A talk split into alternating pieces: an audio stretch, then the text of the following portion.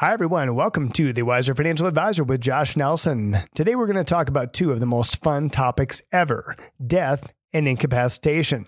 In fact, we're actually going to call this Get Your Estate Documents Done because most people haven't got them done. In fact, most of the studies I've seen show around 70% of the American population has not gotten their estate documents done. So, why is this so important? When you think about all your financial stuff and your property and even your kids, let's say you've got minor children, things like that, more or less things that you're responsible for, even again, your property, your real estate, if you own a business, all of these things are things that you're responsible for right now that you have possession of or have care of. And the reality is, is when you and I are gone, when we pass away or become incapacitated, we're not in charge of it anymore, at least for a period of time. If we're incapacitated and we get better or something like that, there may be a point in time we can kind of take that stuff back over. But the reality is, is that we would need somebody else to step in and basically take the baton to run forward and figure out what the next steps are with that piece of property, with the investments, even with the kids, minor children. Somebody else is going to be responsible for our stuff and possibly our loved ones. So that's why the estate documents are so important because that's really what will allow for a smooth handoff. Now let's talk about what does that actually mean from a practical standpoint basic level estate documents would deal with guardianship. So if you have minor children or if you have anybody who you're responsible for, you're actually a guardian for, it's in your estate documents that you would be naming who your wish would be for that person to be taken care of by.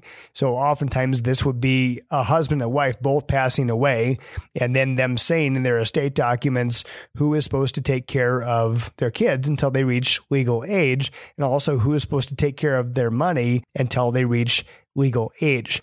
Now, of course, I'm not an estate attorney. I don't practice law. So I'm telling you all of this from my personal experience as a financial advisor for 20 plus years and actually sitting across the table from people that have lost their loved ones, either their spouse, their parents, in hmm. some cases, their siblings, could be even a friend, somebody that they're responsible for and cared a lot about.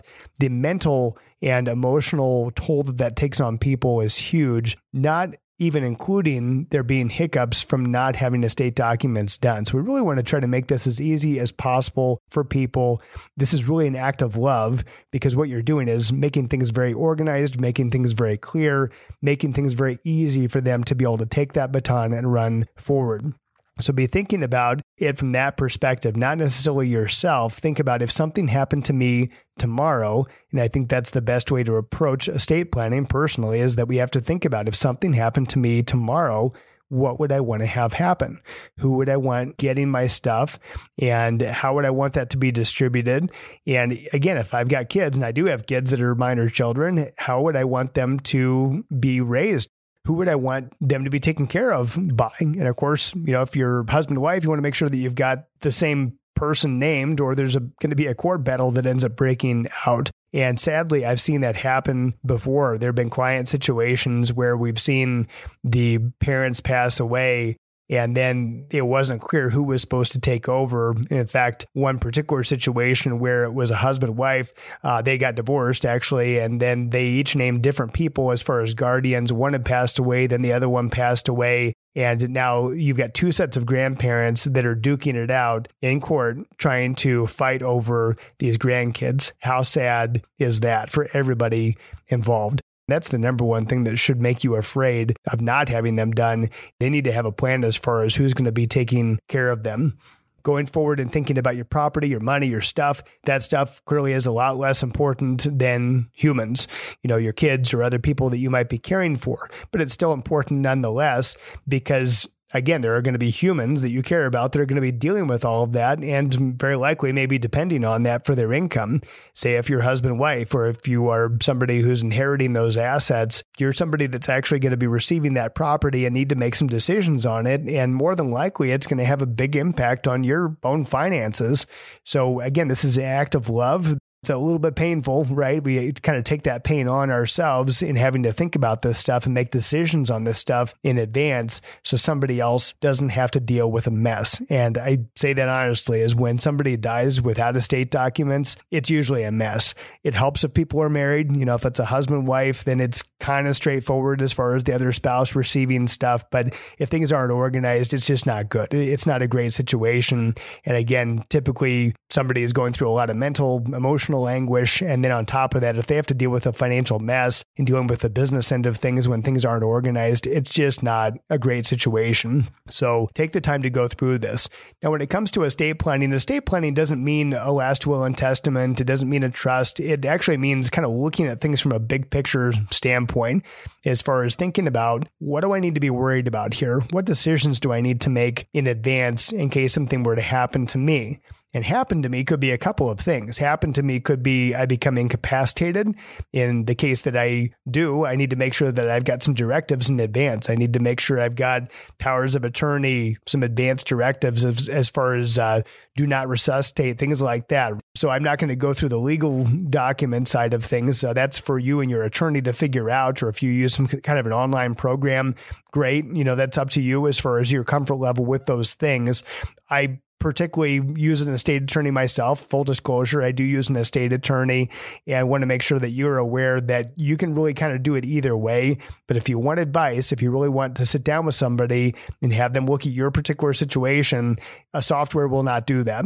Uh, you writing it out on a piece of paper, it may be legal, but it's not something that would be probably buttoned up to the degree that we would want it to be.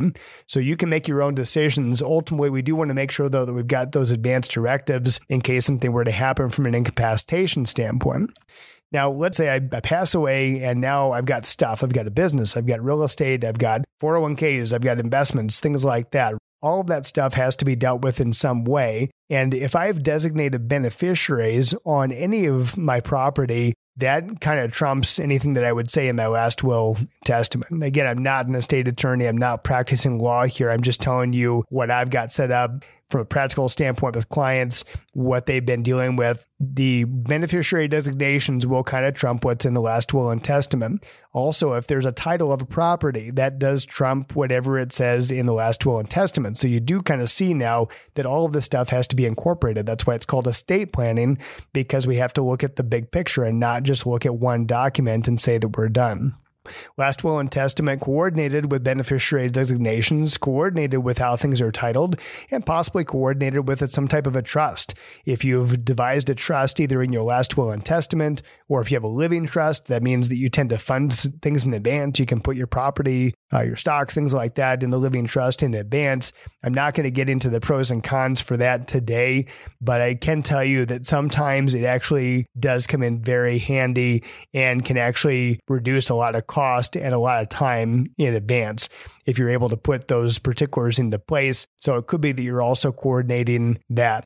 So now we've kind of talked about guardianship stuff. We've talked about that fact that there could be a variety of different ways that we could leave property regarding title, beneficiary, trust, and ultimately your last will and testament will dictate whatever's left. In other words, other things that didn't get dealt with, other places it would be your last will and testament that would kind of handle that stuff. Now, the last thing that I wanted to go over today is thinking about big picture, really, how would things get distributed? Now, if it's a husband wife, oftentimes it just kind of goes to the other person. Now, one asterisk on that, of course, is if somebody is going into a second marriage situation where they're widowed, or maybe they were divorced before, maybe they have uh, kids from a prior marriage. In other words, there may be some particular things that you would do to kind of set up some estate planning that would pay them separately. In other words, sometimes people would have a separate life insurance policy that would just be for those kids from a prior marriage, or it could end up being a situation where maybe particular accounts have been beneficiary designated to other kids. I throw that out there simply because the way that a nuclear family, I don't know if that term is used anymore, but from a husband, wife, and kids under those two parents, it's pretty straightforward if you didn't have a last will and testament. I think for most states, they kind of have stuff go to each other and then it goes on to the blood children. But of course, in a second marriage situation, the blood children are not blood children of that new spouse. Uh, it could be a situation where they end up getting disinherited. So it's something to think about. It's something to at least kind of ponder and think about how would this flow? How would assets actually flow?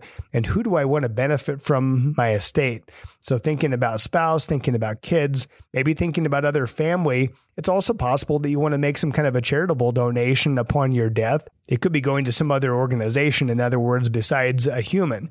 Now, some of that you might do in advance. There are all kinds of different charitable trusts and things that can be set up, donor advised trusts, donor advised funds. Those are things that we can talk to you about as far as how to set those up in advance. So, as you can see, this gets complicated pretty quickly, and that's why estate planning is a thing. It's actually a profession. There are people that have their entire law practice or CPA practice or even financial planning practice that are built around estate planning. This is an area that we cover with clients quite a bit because it is something that's very important. And especially when people have a higher net worth, you start to think about tax implications, not only tax implications for us while we're living, but tax implications when we pass away that could cause some of our heirs to end up paying more in taxes than necessary. Now, I think we can all agree that the government is, you know, going to get some money. There's probably going to be some money that goes to the government, but I think there's a good reason why we want to do some planning so we can kind of minimize that. You don't want to pay more than you have to. Uh, there's really no reason to make some costly mistakes that would end up having more money go to the government, or really, I mean, frankly, to go to attorneys. And the more we're not organized on this stuff, the more likely it is that somebody's going to have to pay an attorney eventually to duke this thing out in court or to coordinate with other attorneys. You know, that can turn into thousands, if not tens of thousands of dollars very, very quickly, especially if there's disputes and so forth. That can get really costly. So that's one of the reasons why we want to go through this whole process is getting as organized as possible. We want to try to organize it in a way that basically maximizes your estate. You want the government to get as little as possible. You want attorneys to get as little as possible because you want it to go to who you want it to go to, either your beneficiaries, your loved ones, or to a charity, uh, one or more charities that you want to benefit. Those are good organizations that could end up using the money probably better than the government, frankly. So it's important to be thinking about all of this stuff as you're thinking about your own estate planning and what it is that you want. Now, from a practical standpoint, if you're starting from square one, I would start with the help of a certified financial planner. And I say that just from the aspect that a certified financial planner, their job is to be comprehensive and look at your entire financial picture, including estate planning. That's just one element of the entire planning process. More than likely, they're going to recommend at some point that you bring in a specialist in estate planning. That person is probably going to be an attorney. It'll probably be somebody who actually can devise legal documents for you. But it's important that you're starting off with that certified financial planner just so they can see the entire picture. Think of it kind of like the head coach of a football team. They know where everybody is, kind of coordinated an entire game plan because the owner of the team, and that's you, wants to win the Super Bowl. And so it's the head coach's job to go in, and figure out what's the strategy, what are the people we need to put in that is going to make this happen ultimately certified financial planner is in that role. And if they're good they're not going to be doing it themselves. They're going to have a team. They're going to have other people they pull in that you may need to have on your team as well right? An estate attorney a cpa a trust officer. There could be other things that you need to pull in to the mix. But that certified financial planner is the one that's going to be coordinating it all with you. And I say with you because it should never be a completely hands off approach. This should be something that you're collaborating, you're on a team together, and really you all want the same thing as you want your financial success and security. So, with that in mind, I know we've kind of talked about a lot here. This is a lot of stuff. And there's a lot more specifics we could get into, of course, but ultimately, that's really where your starting point should be is that you look at this from the aspect of an overall financial plan. But I hope I've disturbed you a little bit. If you haven't gotten your estate documents done, there's some really, really good reasons to do that. And there are some really bad consequences if you don't do that and something happens. So please do it today. Get started. Contact us, contact your estate attorney, whoever you're working with, right now. Just take action right away. Don't be among the 70% that didn't do anything and doesn't have their estate documents done. Be able to check that off your list and know that there is a follow up process. You do want to go back and look at all of your documents your beneficiaries, all that stuff, at least every five years, or if you have a major life change. So get your estate documents done. Don't wait. Make this a priority here to get done in 2021. That's it. I hope you have a wonderful week and God bless. This episode has been prepared for informational purposes only and is not intended to provide and should not be relied upon for tax, legal, or accounting advice. You should consult your own tax, legal, and accounting advisors. Investment advisory services offered through Keystone Financial Services and SEC registered investment advisor.